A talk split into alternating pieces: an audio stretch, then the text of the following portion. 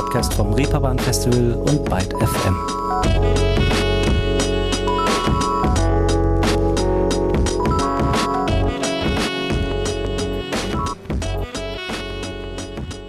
Se bastasse una vera canzone per convincere gli altri, si potrebbe cantarla più forte. Ach ja, und jetzt noch eine Pasta, Patate, Bolognese, Caprese, Carbonara auf der rot-weiß karierten Tischdecke, eine schöne Kerze daneben und ein Glas Chianti in die Hand. Dann sind wir doch voll drin in der mediterranen Leichtigkeit, dem Dolce Vita Italiens, oder? Nein, natürlich nicht. So stecken wir höchstens inmitten des nächsten überzeichneten Restaurante-Pizza-Werbespots, in dem man vor einer vermeintlichen italienischen Pappkulisse La Donne Immobile pfeift. Aber mit dem richtigen Italien hat das alles irgendwie nur so mittelmäßig viel zu tun. Was auch immer das richtige Italien überhaupt sein soll. Klar ist, Klischees kommen natürlich nicht von ungefähr und sind auch zum Teil jetzt gar nicht so großartig wild, wenn man denn weiß, dass sie eben aber nicht wirklich repräsentativ für eine Sache sind. Einer, der darüber ein Lied singen kann, ist Francesco Wilking. Und das meine ich nicht nur im übertragenen Sinne. Er singt zwar nicht direkt über Klischees, wohl aber neuerdings auf Italienisch, und zwar bei seiner im vergangenen Jahr ins Leben gerufenen Crookie Gang. Mit ihm habe ich im Vorfeld der Ausgabe über eben diese kulturellen Zerrbilder Italiens gesprochen, aber auch über die Schwierigkeiten, erstmalig als Übersetzer tätig zu sein und wie es war, beim Rehbauern Festival aufzutreten. Denn dort, im Michel, also der St. Michaeliskirche in Hamburg, hatte die frische Formation ihren allerersten Auftritt überhaupt. Und damit erstmal Ciao in die Runde. Schön, dass ihr wieder dabei seid bei Ruhestörung. Ich würde mich freuen, wenn ihr den Podcast unterstützt und bei Gefallen eine verzückte Bewertung dalasst oder ihn aber abonniert.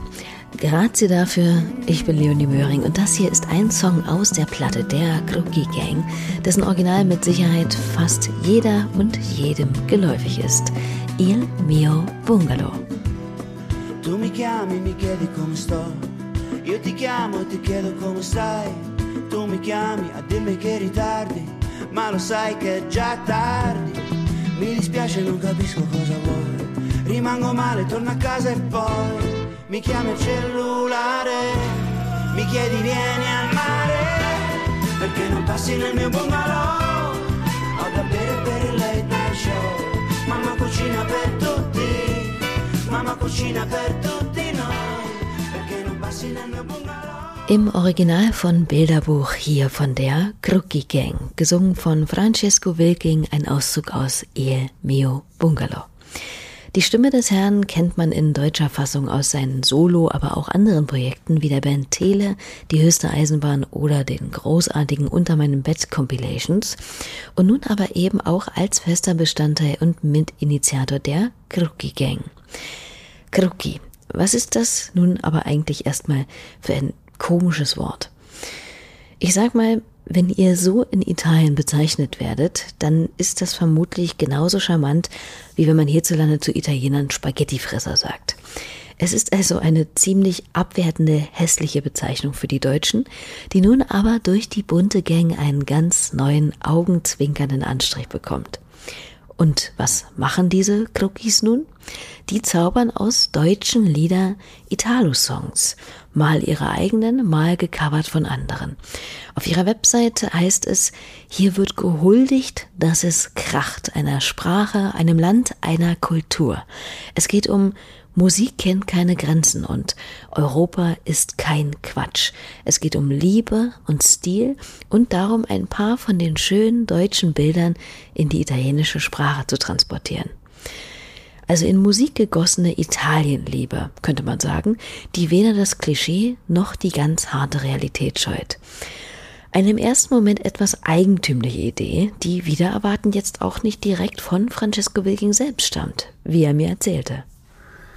Nee, ich habe da eigentlich von Anfang an ähm, war natürlich, ich war natürlich von Anfang an involviert in das Projekt, weil ähm, Charlotte Goltermann hatte diese Idee irgendwann mal mit der ich ganz viel zusammenarbeite, was Filmmusik und sowas angeht.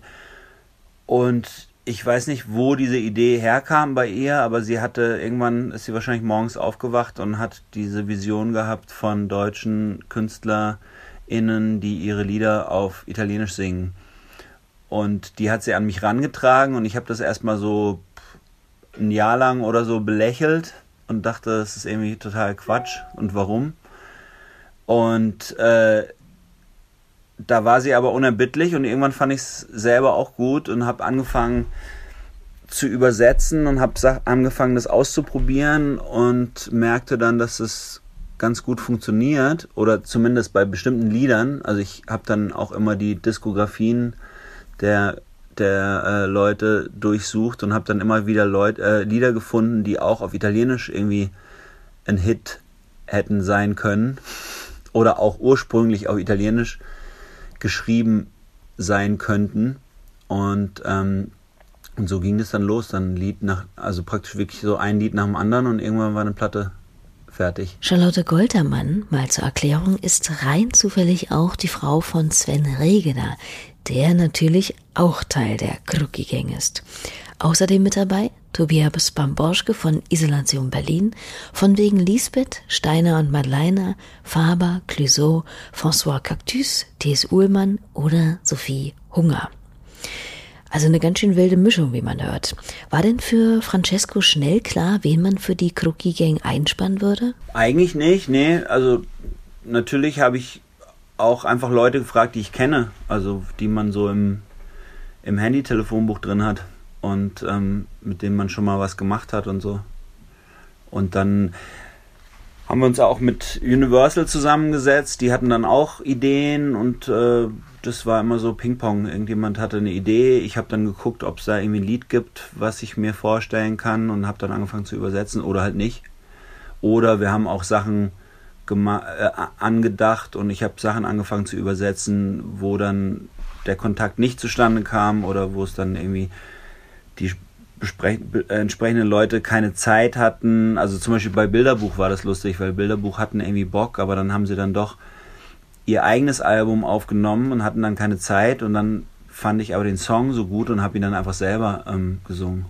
Also zum Glück für mich dann am Ende, weil ich, moch, ich mag das, mochte das dann total gerne, das zu machen selber. Hört man auch, denke ich. Und vielleicht hat sich da auch irgendwie ein kleines neues Feuer in Francesco entzündet, was das aus diesem Projekt resultierende, neu gewonnene Tätigkeitsfeld angeht. Das Übersetzen. Ich kann mir allerdings vorstellen, dass das auch eine ganz schöne Herausforderung ist. Schließlich teilt man in diesem Fall seinem Gegenüber ja nicht nur mit, was heute das Gericht des Tages auf der Speisekarte ist, sondern muss ja mitunter auch komplexere Inhalte, Metaphern und lyrische Gedanken sinnhaft und gefühlvoll in eine andere Sprache heben. Wie schwierig war das denn für ihn? Das ist auf jeden Fall eine ganz andere Arbeit. Also das ist auch nichts, wo ich mich schon jemals dran getraut habe ähm, weil das auch für mich die falsche Richtung ist zum Übersetzen. Also ich kann, ich kann wunderbar jeden Text äh, vom Italienischen ins Deutsche übersetzen, weil ich da viele Werkzeuge habe. Aber andersrum ist wahnsinnig schwer, also weil tatsächlich Italienisch zwar meine Muttersprache ist, weil meine Mutter Italienerin ist, aber die Sprache, mit der ich primär aufgewachsen bin, ist dann doch eher Deutsch. Also ich bin zwar zweisprachig aufgewachsen, auch weil meine Mutter am Anfang, als ich klein war, noch gar kein Deutsch konnte. Aber das wurde dann schon so, weiß nicht, ob überdeckt oder zumindest als, als die Hauptsprache irgendwann abgelöst vom Deutschen. Also als ganz, ganz kleines Kind konnte ich tatsächlich nur Italienisch. Und dann kam irgendwann das Deutsche dazu und dann ist es Italienisch ich würde sagen, nicht weniger geworden, aber hat sich nicht in dem Sinne weiterentwickelt wie das Deutsche, weil ich ja nicht in Italien in die Schule gegangen bin und weil ich jetzt nicht 100.000 Bücher auf Italienisch gelesen habe. Deswegen war dieses Übersetzen schon ein Sprung ins kalte Wasser und ich habe sehr viel Respekt vor dem Beruf Übersetzerin bekommen. und äh, ich glaube, ich kann mich da auch noch weiterentwickeln. Also das ist wie, ist tatsächlich wie so eine Art Umschulen. Und gab es denn dann aber auch mal Songs, bei denen er so richtig ja, kapitulieren musste? Ich meine, rein schon die Rhythmik einer Melodie mit einer Übersetzung halbwegs einzuhalten, muss ja schon schwierig sein. Reimschemata sowieso. Aber gerade die poetischen Formulierungen, von denen manch Deutsche, ja einige sicher in Italien nur für Fragezeichen sorgen würden, sind doch bestimmt irre schwer zu übersetzen. Also sowas hier zum Beispiel. Ich nehme deine Katze und schüttel sie aus, bis alles herausfällt, was ich jemals aus meiner Hand fraß. Später klopf ich noch den Teppich aus und finde ich ein Haar von mir darin dann stecke ich es einfach ein. Nicht soll der böse Erinnerung sein, verraten, was ich dir gewesen bin. also, wenn ihr das hört, ihr versteht sicher, was ich meine, oder? Speziell Element of Crime Texte eignen sich ja nicht selten schon so gut für Analysearbeiten im Deutschunterricht. Wie soll das gehen? Tja, es geht offensichtlich, denn genau dieses Lied zum Beispiel, also Weißes Papier, hat jetzt eine italienische Fassung und hat es auch auf die Platte der Kruppigen geschafft, wie man hier hören kann. Prendo il tuo gatto e lo scuoto come un sacco di noci e tutto ciò che mi mangiò dalla mano cade fuori e poi sbatto il tappeto e faccio sparire i brutti ricordi che non ti vogliono far dimenticare cosa ero per te. Non dire che non è così, perché dopo fa ancora più male quando ritorna ciò che ti manca. Meglio essere stupido e puro come carta bianca. Gesungen, selbstverständlich und eigentlich auch unverkennbar von Sven Regener Carta Bianca. Da war die Übersetzertätigkeit von Francesco also erfolgreich. Aber gab es, wie gesagt, auch mal Texte, die er zwar gern gemacht hätte, aber das ja einfach irgendwie nicht hingehauen hat? Nee, eigentlich nicht. Also, ich kann ja da nicht. Ich kann es nicht so richtig gut beurteilen, ob irgendwas gut geworden ist oder schlecht geworden ist weil ich den Blick von, von außen nicht habe. Ich habe auch von Italienern noch nicht so richtig viel Feedback bekommen. Es gibt ein paar Leute, die sagen, sie finden das irgendwie, fanden das gut, was ich da gemacht habe. Und die Leute, die das nicht gut fanden, die haben mir das vielleicht einfach nicht gesagt, irgendwie, weil sie nett sind. Deswegen kann ich eigentlich nur sagen, dass wie ähm, wie das für mich funktioniert hat. Also ich habe manchmal Songs zum Beispiel vor mir gehabt, wo ich dachte, ähm, ich finde diesen Text so toll und ich würde ihn gerne nicht eins zu eins übersetzen, weil da so viel verloren geht. Also weil da praktisch die ganzen, es gibt ja zum Beispiel Bilder im Italienischen, die auf Deutsch nicht funktionieren, also einfach wie Redensarten oder sowas. Dann muss man ein neues Bild finden.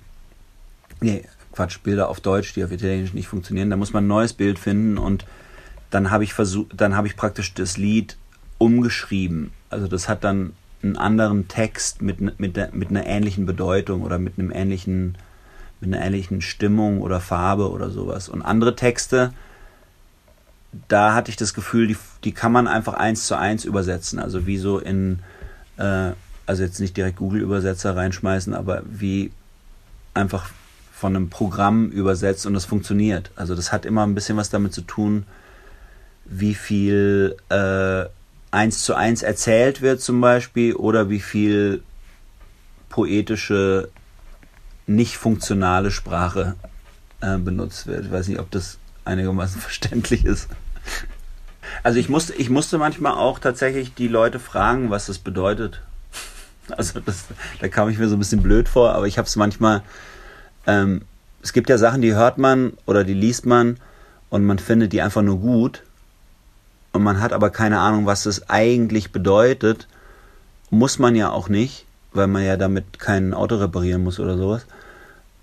Aber wenn man das übersetzt, muss man irgendwie eine Idee davon haben, weil sonst geht man in eine völlig andere Richtung. Also ich kann mich erinnern an eine Stelle bei Sophie Hunger, Walzer für niemand.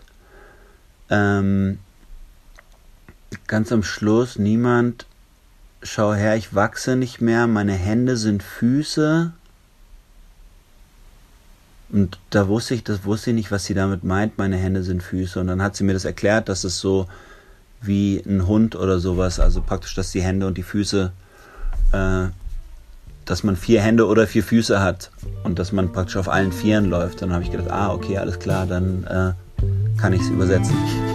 Ja, und Sophie Hunger singen. Und das klingt dann so. Nessuno entra e si siede, la faccia sul pugno, sul tavolo e i piedi. Nessuno si mangia la mia colazione, nessuno ha sempre ragione. Nessuno ha portato regali sono qualcuno grazie a te. Le mie opere complete, ecco prego, tutto t'appartiene. Steht ihr ausgezeichnet, die italienische Sprache, finde ich. Aber gut, Sophie Hunger kann gefühlt in allen Sprachen singen, das klingt irgendwie nie holzig oder gestellt. Diese Gabe ist ja aber bei weitem nicht jedem und jeder beschieden, muss man sagen. Und ehe man zudem solche Sachen wie das mit dem C und dem H, das wie ein K ausgesprochen wird im Italienischen, wie eben in Crucchi oder Bruschetta verstanden hat, kann es ja auch mal ein paar graue Haare lang dauern. Wie haben die ganzen MitinterpretInnen das denn gemacht? So hundertmal alles wiederholt oder sich von Francesco vorbeten lassen? Oder vielleicht wie David Bowie bei Helden sich einfach Lautschrift in die Partitur geschrieben? Viele haben sich das einfach genauso aufgeschrieben, wie sie das gehört haben, wenn ich das gesagt habe. Und ähm, andere haben dann vielleicht eine, eine Affinität schon dazu und, und dann kommt es irgendwie so automatisch gut raus. Und wieder andere, denen war das völlig egal. Die haben das einfach, äh, also was ich total toll finde, weil wenn sich, ich, ich finde, man muss sich, also die, die Deutschen gerade im Speziellen verwenden da immer sehr viel äh, äh, Mühe darauf, möglichst korrekt in anderen Sprachen Sachen auszusprechen und sowas. Aber ich finde, sowas hat einen großen Charme, wenn jetzt so jemand wie Tobi von Isolation Berlin oder, oder Sven von Element of Crime, wenn die ihre Sachen eben so kartoffelig singen, wie sie halt eben sind. Kartoffelig ist ein wirklich schöner Begriff dafür. Muss ja auch nicht eins zu eins italienisch klingen, zumal es da ja auch von Nord bis Süd, wie bei uns, verschiedenste Aussprachmöglichkeiten gibt. Auf jeden Fall klingt es international. Und weil Francesco gerade Tobi, also Tobias Bamborschke von Isolation Berlin angesprochen hat, bei ihm finde ich es ja wirklich auch super interessant, wie anders seine Stimme in der italienischen Fassung von Alles Grau klingt. Bei Isolation Berlin hat er etwas, ja, sehr markant abgeklärtes, melancholisches, zeitweilig sogar vielleicht ein bisschen schroffes. Im rot-weiß-grün Gewand jedoch finde ich, dass er bedeutend leichtfüßiger daherkommt und somit den ganzen Song irgendwie ein Stück weit verändert, oder? Auf jeden Fall, finde ich auch. Also ich finde das auch gar nicht, das ist auch gar nicht eine Qualität oder sowas. Also es ist jetzt nicht so, dass das eine besser ist als das andere oder sowas, aber es ist einfach eine andere Farbe und es macht einen anderen, gibt dann interessanterweise sogar was, sowas wie einen anderen Sinn. Also das ist, ähm, ich glaube, das hat ihn selber fasziniert auch, also jetzt Tobias und deswegen mag er selber auch diese Version total gerne, weil das einfach ein ganz anderes, fast wie ein anderes Lied ist. Grigio tutto grigio scuro, tutto freddo, tutto freddo, freddo. Cenere e polvere, suono e fumo. Parole vuote, grigio scuro. La pazzia Ein Auszug aus Tutto Grigio. Ich habe mich ein wenig gefragt, ob die Arbeit an diesem Projekt für Francesco eigentlich so ein bisschen etwas von, ich sag's jetzt mal so pathetisch blöd, zu den eigenen Wurzeln zurückfinden war. Denn ich meine, der Musiker ist in Lörrach aufgewachsen. Da lernt man an der Volkshochschule wahrscheinlich eher Alemannisch als Italienisch. Gab es denn mal eine Zeit, in dem ihm der Bezug zu Italien auf irgendeine Weise verloren gegangen ist? Nach dem Wegzug von der Mutter beispielsweise zum Studium? Oder war der eigentlich immer da? Den emotionalen Bezug habe ich eigentlich immer äh, schon gehabt und den habe ich auch nie verloren. Das ist nur so eine Art Training. Wenn man irgendwie zwei Monate kein Italienisch spricht, dann, dann rostet es ein und äh, deswegen muss man eigentlich, also ich sorge ehrlich gesagt auch so ein bisschen dafür, dass das Italienische nicht weggeht aus meinem Leben. Also ich habe viele Freunde, äh, Italiener und Italienerinnen und äh, Verwandte auch in Italien und wir sind mehrmals im Jahr eigentlich in Italien bei meinen Verwandten in Rom und ähm, ich ja, also ich, das ist nichts, was, wo ich jetzt denke, dass es irgendwie weg weg, rausgeht aus meinem Leben oder so, die Sprache und die Kultur und das ganze Ding und die Musik. Und mit Kultur sagt er was. Über die Kruki Gang konnte man in der Vergangenheit ja immer wieder lesen, dass sie eine Brücke zwischen den Kulturen bauten, beziehungsweise mit ihren Songs gewissermaßen zu einer Art Völkerverständigung beitrügen von zwei Kulturen, die ein sehr eigenes Verhältnis zueinander haben. Es gibt ja zum Beispiel die These, dass die Deutschen die Italiener zwar lieben, aber nicht respektieren und die Italiener hingegen die Deutschen schon respektieren, aber sie eben nicht lieben. Ist da irgendwas dran? Oder wird da etwa fälschlicherweise etwas ja politisiert oder bedeutungsschwer aufgebauscht, was eigentlich im besten Sinne nur Musik sein soll? Ähm, ich glaube, also ich bin nicht so ein Riesenfreund von so ganz großen Gesten irgendwie ähm, und finde es auch so ein bisschen äh, Whataboutism oder was weiß ich, wie man das nennen will, dass man sagt, hier Musik kann alles und Musik kann die Welt retten. Das ist irgendwie so ein bisschen komisch, wischiwaschi-mäßig, finde ich. Aber was mir schon am Herzen liegt, ist tatsächlich ähm, ein bisschen mehr zu zeigen, vielleicht von der italienischen Kultur durch so ein Projekt, als das, was in Deutschland gespiegelt wird. Also ich meine, das ist wie mit griechischer oder mit spanischer oder mit chinesischer Kultur. Also es gibt so eine Art äh, Musiktapete in den, in den Restaurants. Also es gibt die klassische Pizzeria-Musik. Und wenn man jetzt Deutsche fragt äh, nach italienischer Musik, dann kommen so Sachen wie äh, Ramazzotti, Gianna Nannini, äh, Albano und Romina Power und so. Und das ist interessanterweise nicht mal das sind nicht mal die größten italienischen Hits, sondern das sind irgendwie die größten italienischen Hits in Deutschland. Also das heißt, es gibt eine spezielle italienische Musik, die in Deutschland funktioniert hat. Und das ist so ein ganz komischer, fast wie, ist fast wie so ein Zerrbild, finde ich, von der italienischen Kultur. Und auch, ich meine, wenn ich, wenn ich sowas wie Kulturbotschaft wär, Kulturbotschafter wäre, dann würde ich natürlich, hätte ich total Bock, irgendwie äh, wie so ein Haus aufzumachen, wo meine Lieblingsfilme, meine Lieblingsbücher rumliegen und an der, an der Wand irgendwelche, irgendwelche Drucke, äh, wo ich dann zeigen könnte, was so für mich Italien ist. Und dieses Crookie Gang Ding, das ist wie so ein kleines Ventil, wo ich ein bisschen was davon reinstecken kann. Ja, das ist genau das, was wir eingangs schon hatten die Klischees. Einerseits nicht verwunderlich, dass es sie gibt, andererseits schade, dass sie manchmal nicht hinterfragt bzw. sogar reproduziert werden. Ich meine, weiß nicht, wart ihr mal am Gardasee? Ich war da sehr lange Zeit lang nicht, wohl aber jahrelang tiefer in Italien unterwegs. Und als ich dann das erste Mal, ich glaube, in Riva oder Limone zur Ferienzeit war, dachte ich, ich spinne. Das war alles ja, so deutsch, so, naja, Restaurante Steinofenpizza werbemäßig. Ich bin fast umgefallen.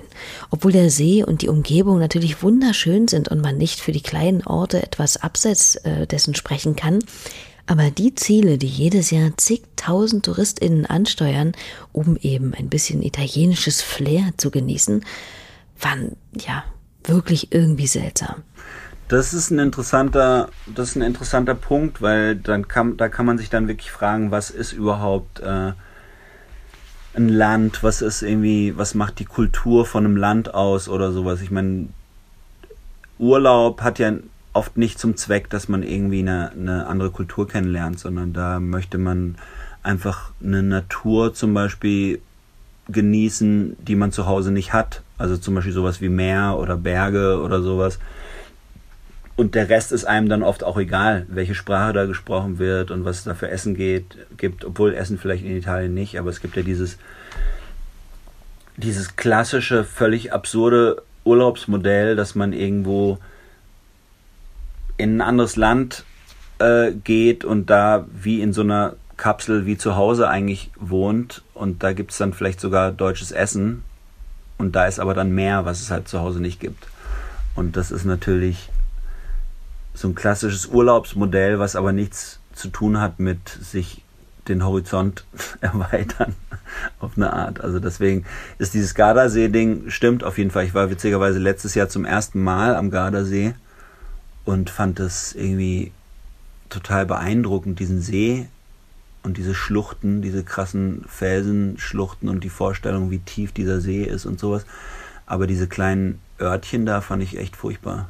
Zumindest in der Hauptsaison, meinte Francesco auch. Alles, was fernab der Saison, auch in Venedig oder so zum Beispiel passiert, ist dann natürlich etwas ganz anderes. Aber es gibt ja auf jeden Fall schon den Trend, so zu reisen, dass man ein authentisches Bild von einem Land bekommt. Und da kann es natürlich auch helfen, wenn ein wenig mit der Musik sich befasst wird. Klar, wenn man denkt, dass Eros Ramazzotti das musikalische Leitbild Italiens ist, der muss im Umkehrschluss auch damit rechnen, dass Deutschland entweder mit Heino oder was gibt's noch? Ja, vielleicht Rammstein assoziiert wird. Ich muss sagen, dass ich jetzt auch nicht gerade eine Auskennerin italienischer Popkultur bin, schon gar nicht der aktuellen, aber was nicht ist, kann ja vielleicht noch werden. Und wie ist das bei Francesco? Hat italienische Musik auch immer einen Platz im Kassettendeck gehabt? Und ist der vor allem jetzt noch up to date, was da so musikalisch abgeht? Schon immer, ja. Also ich habe als, als Kind italienische Kinderlieder gehört. Ähm, und dann so die, die normale Popmusik aus Italien, die habe ich mir dann eigentlich selber erschlossen. Die kam nicht so von, von zu Hause, weil meine Eltern eher so Klassikmusik hören. Und dann habe ich halt angefangen, so als junger Erwachsener habe ich angefangen, mir die ganzen Klassiker drauf zu schaffen. und auch selber zu singen und, und zu spielen und sowas. Und das ist für mich so eine ganz große Welt, die ich auch noch nicht so ganz komplett ergründet habe. Und ich höre mir auch immer zeitgenössische Sachen an, also was jetzt so gerade passiert musikalisch in Italien.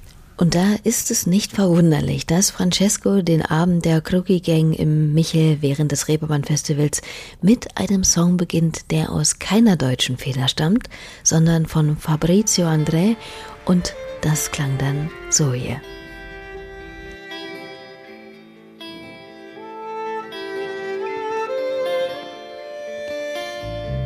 Teresa gli occhi secchi e guarda verso il mare. Lei figlia di pirati, penso che sia normale. Teresa parla poco, ha labbra screpolate, mi indica un amore perso. A Rimini d'estate. Ja, das war schon was. Toll instrumentiert und natürlich in der etwas absurden, aber sehr spektakulären Kulisse des Hamburger Michel. Ein Fragment aus dem ersten Song, den Francesco Wilking da zum Besten gab, hörten wir gerade aus den Aufzeichnungen vom Reeperbahn Festival. Und natürlich blieb es bei diesem Auftritt nicht schwermütig, sondern unheimlich bunt und ja, herzlich und schön und naja, einfach so, wie es die Reeperbahn-Festival-Besucherin Anna vor Ort uns beschrieben hat. Äh, ich heiße Anna Sola und ich komme aus Hamburg. Ich bin gerade am Michel und habe gerade ein wunderschönes Konzert gehört von der Crookie Gang sehr stimmungsvoll. Wir haben uns sehr gefreut über die quasi sommerlichen Mittelmeerklänge, äh, gemischt mit deutschem Akzent. Ähm, nein, es war wunderschön und toll, Sven Regner zu sehen und äh, die anderen keinen Namen kann ich mir nicht merken, aber du vielleicht. Äh, Sarah kannte auch alle Lieder fast das schon. Aber nein, es war toll. Und das schien auch für Francesco so gewesen zu sein. Einfach schon deshalb, weil so auf einer Bühne mal wieder vor einem Publikum zu stehen und etwas zum Besten zu geben, was einem mittlerweile richtig was bedeutet, natürlich ein wirklich tolles Gefühl geben muss. Das machte er auch noch mal zwischen den Songs auf dem Konzert sehr deutlich. Was ich jetzt gemacht habe bei dieser Crookie Gang Platte, hat sich irgendwann als richtige, ernste, wichtige Arbeit für mich äh, rauskristallisiert und entwickelt, weil ich, weil die ganzen Lieder, also zum Beispiel äh, La Dolce Vita, das süße Leben ähm, oder auch Weißes Papier oder auch ähm, Meine Kneipe, sind alles Lieder, die ich wahnsinnig toll finde und ich wollte nicht, dass die was verlieren, wenn ich sie ins Italienische übersetze und deswegen habe ich mir sehr viel Mühe gegeben und habe meine ganze italienische Verwandtschaft und Bekanntschaft mit einbezogen in diese Arbeit zum sogenannten Double-Checken. Und ähm, ich bin sehr froh, dass ähm, wir das gemacht haben und ich hätte auch nie gedacht, dass wir dann irgendwann an so einem Ort wie diesem ähm, stehen und die Sachen spielen und äh, vor allem mit dieser wahnsinnig tollen Band. Wer den Auftritt verpasst hat, der kann sich im Übrigen das Ganze auf dem Streaming-Portal des Reeperbahn Festivals ganz easy immer noch anschauen. Ne? Und bei Verpassen sind wir natürlich wieder beim einzigen Manko, das wir ja bereits im Rückblick auf das Reeperbahn Festival besprochen hatten, das Verpassen von Shows, beziehungsweise das Nicht-Reinkommen. Hat leider auch Francesco so wahrgenommen. Glücklicherweise aber nicht nur das. Schade war, dass man nicht einfach da rein konnte und das dann, also das ist sowas, was ich tatsächlich auch nicht so ganz verstehe am Konzept vom Reeperbahn Festival, dass man irgendwie theoretisch ein Festivalbändchen hat, aber praktisch dann trotzdem nicht reinkommt in die Sachen. Weil äh, natürlich jetzt durch Corona auch, und das verstehe ich ja auch, dass alles limitiert ist und noch weniger Leute als sonst und sowas. Aber das war schon ein ganz schöner Krimi. Also die Leute standen glaube ich, eine Stunde vor Einlass waren schon wahnsinnig viele Leute da und dann sind halt, gingen die Türen auf, dann sind alle rein, die sie reingelassen haben und die anderen nicht. Und das war so ein bisschen schade, weil wir haben das ja nur einmal gemacht. Ich weiß nicht, ob wir das nochmal irgendwann machen werden. Und für uns, die aber da waren, inklusive den Sängern und Sängerinnen und der Band, war das eine ganz wahnsinnig tolle Sache. Also es war sehr, auch in diesem, in diesem Ding halt, in dieser Kirche. Das musste man immer aufpassen, dass man nicht zu, zu laut ist, weil einem sonst alles um die Ohren fliegt, aber das war super. Das glaube ich gern. Und wie bereits aber in einer der letzten Folgen gesagt, hat sich das Reeperbahn Festival zu diesen Einlassengpässen ja auch schon ausführlich geäußert und Besserung fürs nächste Jahr gelobt. Wobei man fairerweise, wie gesagt, sagen muss, dass die Krucki Gang auch unter normalen Umständen eines der Konzerte gewesen wäre, für das man sicher schon hätte sich früh anstellen müssen. Denn da hatte ich im Vorfeld schon mitbekommen, wollten wirklich unglaublich viele hin. Und da ist die Hütte oder ja, eben die Kirche nun halt auch relativ schnell irgendwann mal voll. So. Aber Francesco hat es gerade eben schon angedeutet, eine große Tour beziehungsweise überhaupt eine weitere Show mit der Gang ist erstmal nicht geplant, ließe sich wahrscheinlich auch wahnsinnig schwer organisieren, muss man sagen. Schließlich sind alle, die da mitmachen, überall ja auch noch anderweitig beschäftigt und eingebunden. Aber wie sieht es denn zum Beispiel mit einer Fortsetzung aus? Wird es die denn vielleicht geben? Äh, auf jeden Fall. Also wir machen auch gerade eine, eine neue Platte. Also wir sind ja. gerade, wir sind gerade an einer neuen Platte dran und ich bin schon am Übersetzen und äh, ich bin total gespannt, wie das alles, wie das alles wird. Also auf diesen, auf diesen ganzen Prozess ähm, wieder mit dem äh, Übersetzen. Also ich habe jetzt erst angefangen gerade zu übersetzen und es sind schon viele, viele Lieder zusammengekommen ähm, und ich weiß nicht, wann das dann alles fertig ist und so müssen wir dann gucken. Aber wir arbeiten jetzt in den nächsten Monaten eigentlich ziemlich konzentriert dran und irgendwann nächstes Jahr kommt es dann. Ach, guck. Dass das dann schon so konkret ist, hätte ich jetzt gar nicht erwartet. Und sind dann aber auch wieder alle dieselben Crookies mit dabei oder bekommt die Gang Zuwachs? Beziehungsweise liegen da schon haufenweise potenzieller Lieder in seinem Proberaum rum, die darauf warten, ins Italienische übersetzt zu werden? Nee, nee, nicht, noch, nicht nochmal genau dieselben Leute. mit anderen Leuten und ähm, was sehr lustig ist zum Beispiel, ist, dass dieses Ding, dass ich da ein Lied gesungen habe auf der Platte, war ja sowas wie ein, wie ein Zufall, weil einfach eins da lag und das, was ich mir dann genommen habe, was jetzt dazu geführt hat, dass ich automatisch mir auch überlegt habe, auf der zweiten Platte auch ein Lied zu singen.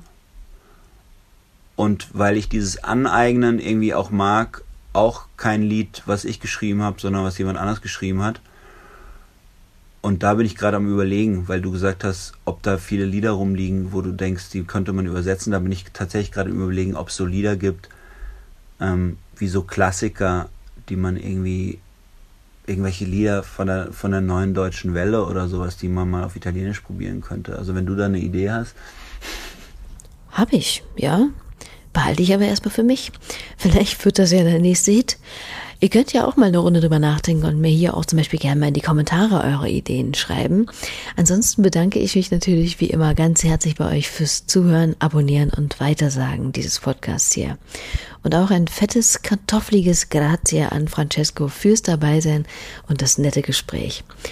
Wir hören uns, so ihr denn mögt, nächste Woche wieder und ich verabschiede mich jetzt mit einem Auszug aus dem letzten Lied, das Francesco Wilking beim Konzert der Krucki Gang vortrug und nochmal alle auf die Bühne holte, bis das letzte La La La verklungen war. Und zwar E penso a te von Lucio Battisti. Tschüss, macht's hübsch. Das war das erste Mal, dass wir sowas gemacht haben. Ich hoffe, dass es nicht das letzte Mal war. Es hat mega Spaß gemacht. Io lavoro, penso a te, torno a casa e penso a te. Le telefono e intanto penso a te. Come stai e penso a te. Dove andiamo e penso a te. Le sorrido, abbasso gli occhi e penso a te.